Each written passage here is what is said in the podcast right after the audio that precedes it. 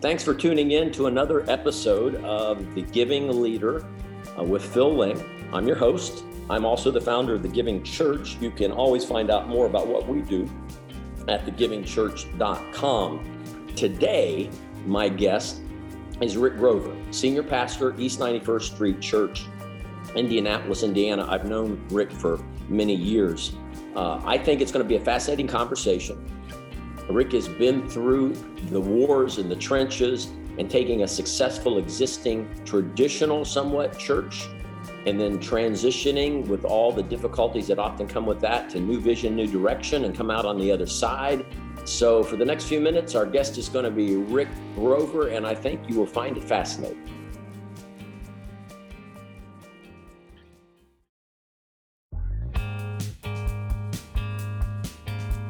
But first of all, Rick, thank you very much for being on. Well, thanks for having me. Pleasure to see you via the technology of Zoom. Uh, yes. seen you for a while. Um, it is uh, I have great memories of hanging out with you guys.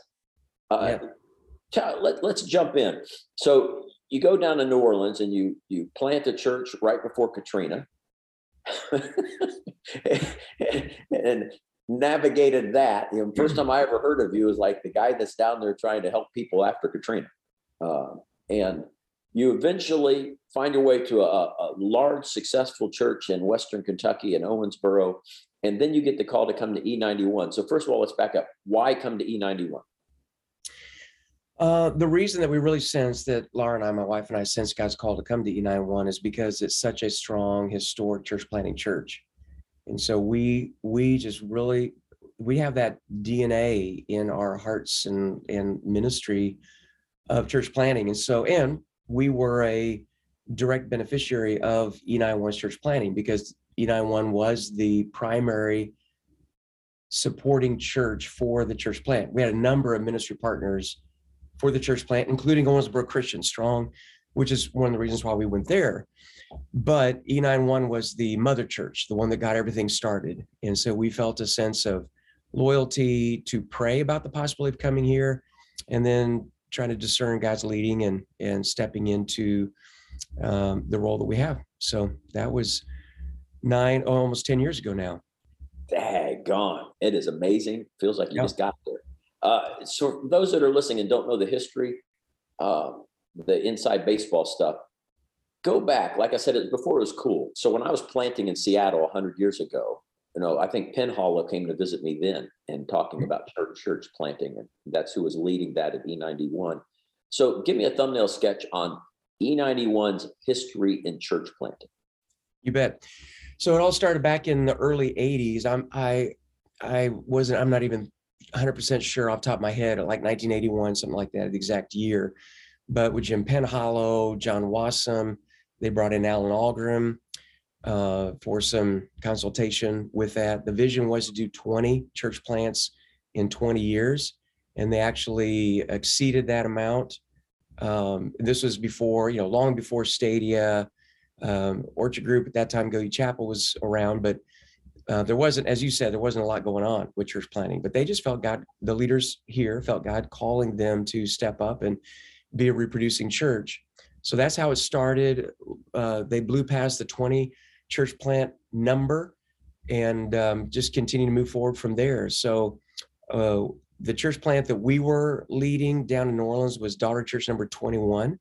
Wow. And we now, through the Lift Camp, we just did a, a generosity campaign that that you uh, were very involved with, uh, which was extremely successful. I mean, God really blessed that and part of that went to a plant of a church in um, Manhattan, New York, and that was Daughter Church number 74. Wow. So, wow. So I, I want it because I E91.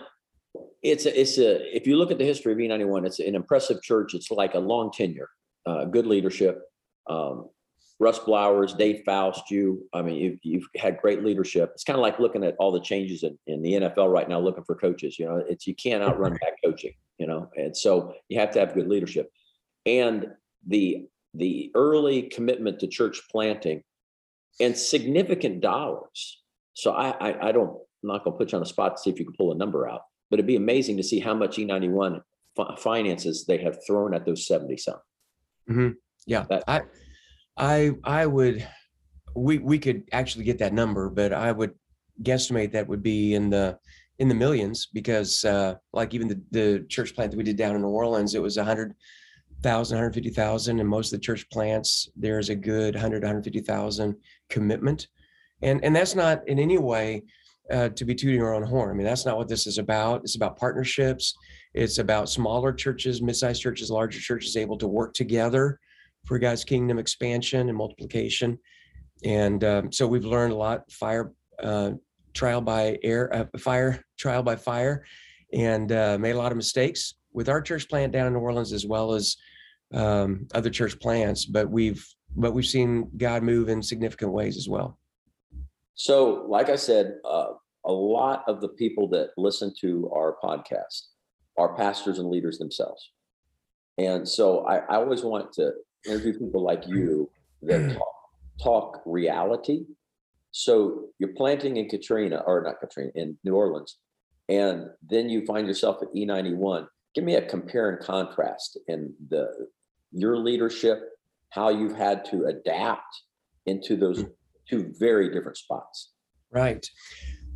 Well, without question, with the church plan and leading in that venue where it's it's all the uh, taking the initiative, being the on the front lines. I love that. Very passionate about that. Uh, it's far more so of of of taking the risks, uh, calculated risks of stepping into a community to share Christ and so forth, and then stepping into an established church where it's it's much more of of leaning into the history, uh, understanding the legacy that's that's uh, present, whether it's a church like E91 or or some other place that's had a long tenure pastor, and uh, and then trying to work within those structures of bringing about some positive change and growth because every every organism is always going to be developing evolving growing changing.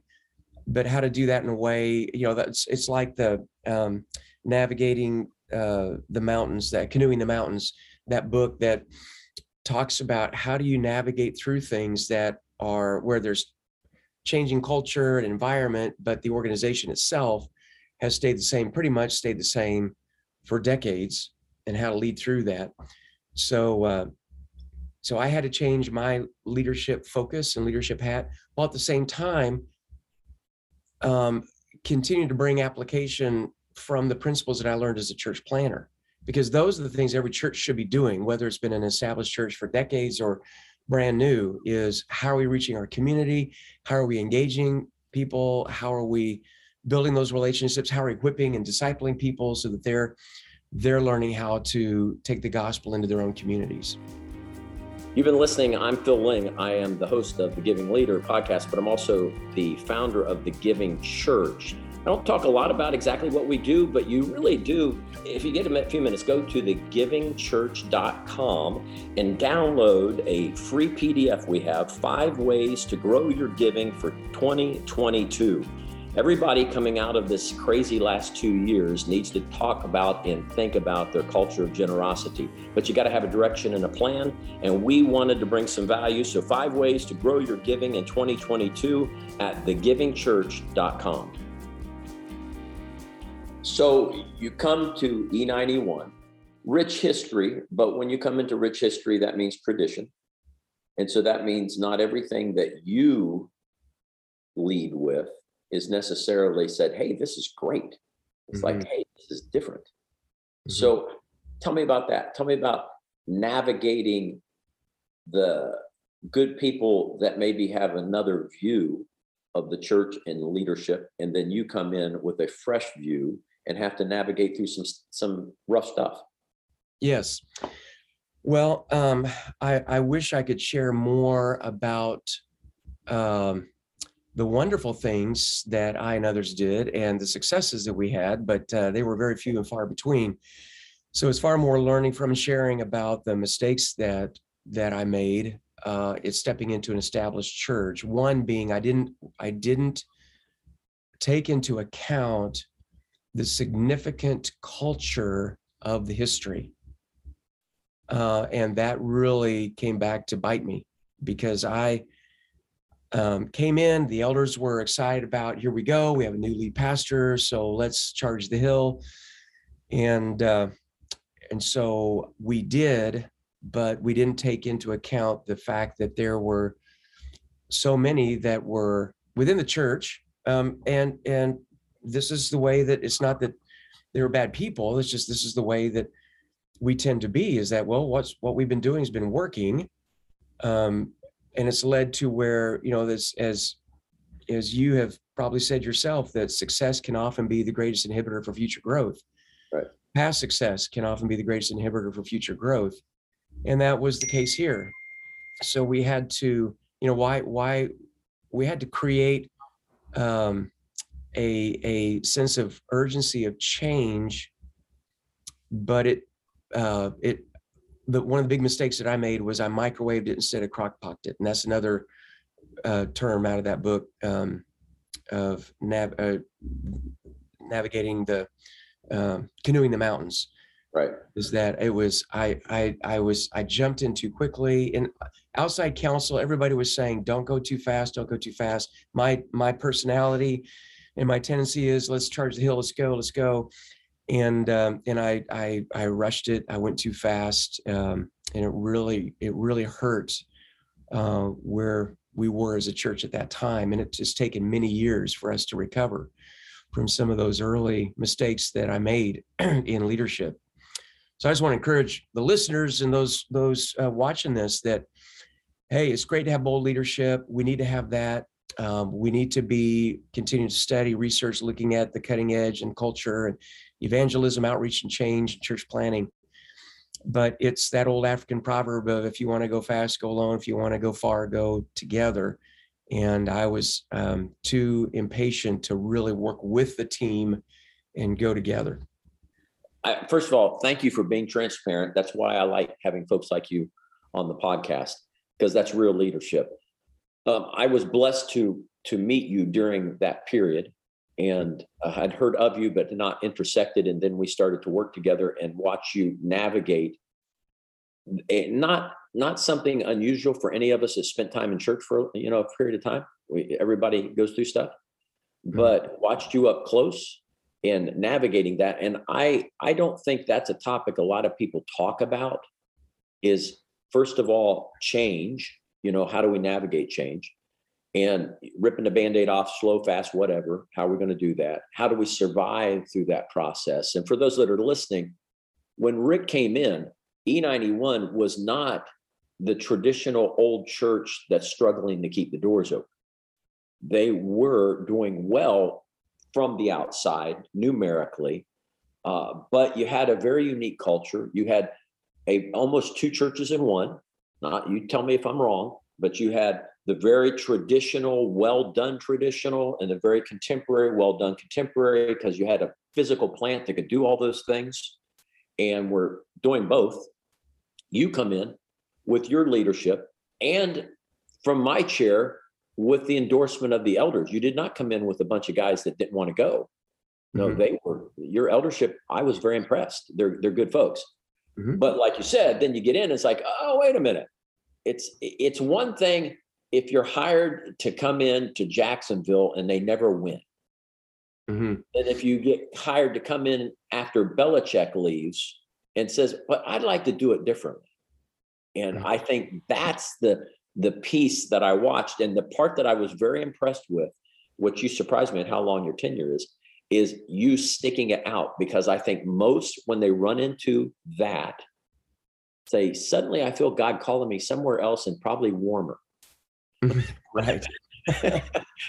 so I I just wanted to to put that out. You came in, you weren't following um, immorality, you know that kind of junk, which sometimes happens in churches. You weren't follow, coming in and where they they had success 30 years ago and wanted to pretend that they were still successful. You came in and they were still doing stuff. Mm-hmm. Uh, but to go into the 21st century, it's like, okay, yeah, but we need to uh, interact with our culture and try to make a difference and blah, blah, blah. And you start using some of those new church principles you know, like when you're planting. Right. And surprise, surprise, people resist sometimes. Mm-hmm. And, and then you go, so let me ask you the, the cliche question. In hindsight, you talk about crock pot, and, and I'm much more the same personality. I, am not a crock pot guy, you know, so mm-hmm. I, am much more the microwave. Microwave slow, you know, it, it's let's let's go. Besides just that analogy, anything else glare out at you that said, you know, I, I think I would have tweaked this, whether it's working with my leadership team or my staff or whatever? Oh yeah, um, a number of lessons, and I won't I won't take all of our time to to run through because uh, we can unpack so much of this. But um, in a nutshell, um, I think that first off, I needed to exegete the culture of the church just as much as I was exegeting the culture of our community. Uh, I was very focused on what's going on around us in this community, changing demographics of our area. It's not the fast growing area of Indianapolis anymore. That's 30 years past us now. So um, I was really focused on that, but not focused on exegeting the culture of the church.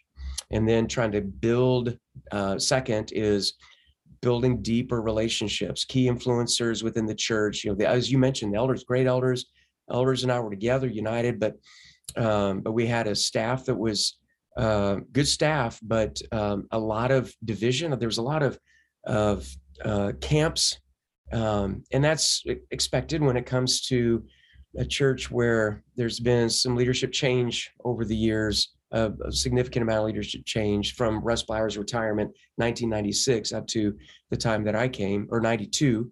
No, it was 96, 96 up to the time that I came. A lot of, of change. And so um, I needed to build more relationships, go slower with them. And, a, and a, third key point I, I, in looking in hindsight, is that um, every context is going to be different. So when people say, "Well, Rick, you should have just gone in and ripped off the band, the band aid," I, I did try to do that to a certain extent, and it just backfired. And people say, "Well, then you should have just taken." I mean, it reached a point where we were going to have to sell the property, merge with another church, or figure out a way through prayer and moving forward. And we chose that third option. And the Lord has blessed that. But I mean, it was significant. I mean, we lost two thirds of the people. Budget was cut in half. The first the first month that I was here, we had to cut four hundred fifty thousand out of the budget. We had to do staff multiple lay, lay, um, times of staff layoffs. So I, I came running out of the starting out of the gate with people not liking me and and, uh, and that's hard for my personality type three on the enneagram so um, eh, well and let me throw out one other hindsight is that i wasn't um, I, I, I didn't know how to really take care of myself how to lead self-care right. and soul care and so i started as the church was spiraling downward i was spiraling downward and uh, and it took others come alongside me, Alan Ahlgrim being one of them, uh, getting into a pastor's covenant group and um, and having that type of accountability and that type of focus on soul care. You know, I was always the type of guy that I studied theology, Bible, and um, evangelism, missions, and so forth. But when it came to anything with counseling or psychology, it's like, ah, it's for other people. But um, so I learned a big lesson about that too. That this is we got to be in it for the for the long haul. It's a marathon not a 100 yard dash. I knew that intellectually but i didn't know it internalized within my heart. Uh, once again the word i use is transparent because thank you for that. Um, was privileged to be in the room with you many times in those early stages. And what i was impressed with was your spirit through the whole thing and your eldership See, often when whenever you go through tough stuff in church, then we talk about, well, I got an el- rogue elder board or I got, you know, whatever that's going on. In this circumstance, it really wasn't that. Um, but large church, big staff, big camps doing different things. Uh, you guys have to navigate it. Had very frank conversations. We we talked to a lot of different options. And uh, let me transition just a, a, a second to speak to this in a self-serving way the name of the podcast is the giving leader. My theory is every you can have a vision and you can cast the vision but generosity fuels the vision. And so it's hard to fulfill the vision without a culture of generosity. And so one of the things you had to navigate during that was how are we going to a financially work our way out of this and b we're going to raise money during this process. And now I know, because we've come out the other side, that you raised a significant amount of money, paid down a lot of debt, uh, planted a church, and but that tell me, uh, let me ask a self-serving question. How does paying down a big hunk of debt coming out of an experience like that free you up for ministry in the future?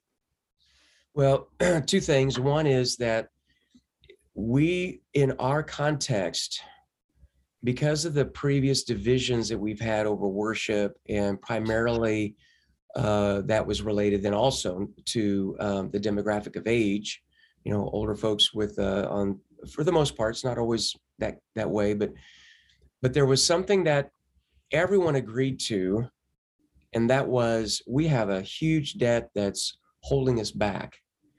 So young families got that, older adults got that. So that became a rally cry for us as a church to say we need to free up this, we need to be freed up from this burden of debt. Taking ownership of that. Um, so it's been, it's been significant, but the unity, the rally cry, as well as the vision cast of where we're headed with that, that was inspirational, motivational for people to come together, say, let's, let's get this taken care of. So we just finished up that three-year campaign. Now we're moving towards uh, um, being debt free. And and you and I've talked about this. It's not that's not the end all. That the end the end game is not to be debt free. Right. The end game the end game is to make disciples of Christ, to make disciples who make disciples. And what's the best way that we can do that? Yeah, you got count what counts. There are a lot of dead churches that are debt free. So you know, Right. you got to count what counts. Okay, let's move a little bit. Let's look forward. You're a thinker. That's what I like about you. You're a reader. You're coming out of the COVID stuff. Um, give me some thoughts. What's a church look like in 2022? What what are where are you focusing? we we're focusing on um, looking to the future of two things. One is how can we better leverage our campus for greater kingdom impact in our community? So we have our vision is our vision is to be a, a, a campus that is becomes a destination place and a launching pad to transform lives, families, and communities through Jesus Christ. So how can we partner with others in our own community so that this isn't just a I mean, we're actually looking at how could we take part of our property and partner with others, not sell off the land, but partner with others for the development of the land for greater kingdom impact. And, uh, and so people want to be here. They want to come to this property, this location in this area. So that's a shift for us because even I, I look back at some vision documents from 20 plus years ago where they were looking at campus development, but it was campus development for children's ministry and student ministry and all that. That's great. I'm not knocking that at all. But it's a different, it's a different era now. Even if it weren't for COVID, but then you take COVID and that becomes this multiplier uh, with it to where I, I, the churches I've been talking, I don't talk with nearly as many as what you do, Phil, but the ones I've been talking with, they're still at 50 to 70 percent um, attendance from pre-COVID. We're maybe at 75 to 80 percent, but um, but we're recognizing that we we've got to change the paradigm, the model of ministry from just if you build it, they will come just to show up for Sundays. It's got to be a connection of uh, within the community. That's not revolutionary. That's not anything that others haven't heard or been thinking about, but that's our focus.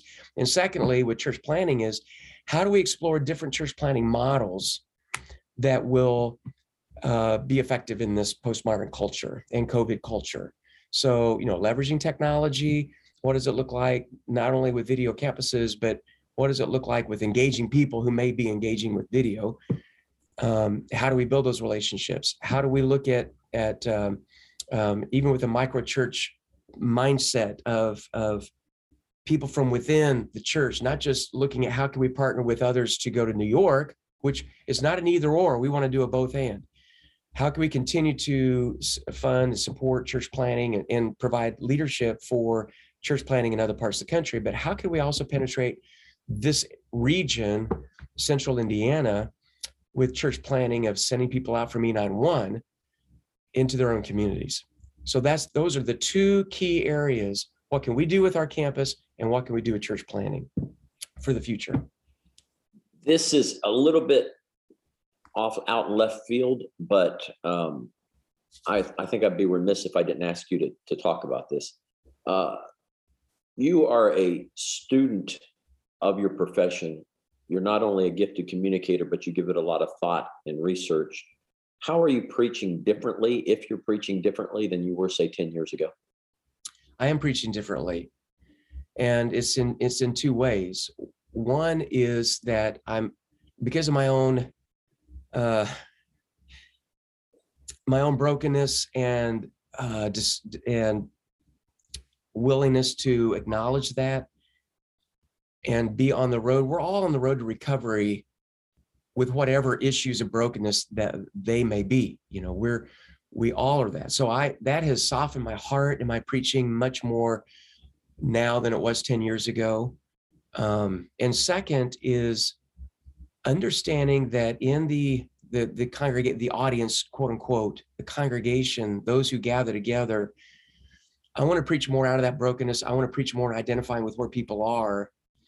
And um and not just I, I want to do good communicate obviously we all want to hopefully want to do good communicating and teaching of god's word. Without question but i'm i'm much more with that focus that foundation i want to be much more inclined to say why? Why should you care? Why should you listen to this? It's just a different 10 years ago there was still even though uh, it's already been passing but there's still some biblical literacy that people had and i can't just say um, well the apostle paul wrote this who cares? And who who is the apostle paul? You know so there's i can't assume as much right. as i did 10 years ago. I have to be a little bit it doesn't mean i have to give a whole lesson on the apostle paul every time i mention his name but to give a little background um, and andy stanley talks a lot about that so i don't need to go a lot into that but but those are two big ways that my preaching's changed over the past 10 years. One of my favorite gifts was years ago from my staff in Seattle gave me a hat that had this stenciled on it because it was a phrase that I used all the time. So they had to put on a hat. And it just simply said, so what? Mm. And my, my theory is as you communicate, everybody's got a little screen above their head that you can't see and it's saying, so what? It's like, mm. okay, you're telling me this, so what? What does that have to do with me, real life, where I am, what's going on? I mean, and I think that the COVID experience in a world telling the church they're non-essential means everybody's saying so what? So you're church like okay so what? What does that mean? Um, tell me I'll, I'll end with this and you tell me if i'm wrong because i feel free to disagree.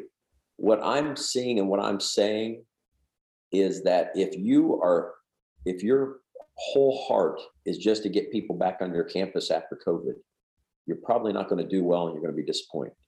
Mm-hmm it reality is reality it is what it is. And so now it's an intersection of how do i continue to reach people in all the different forms?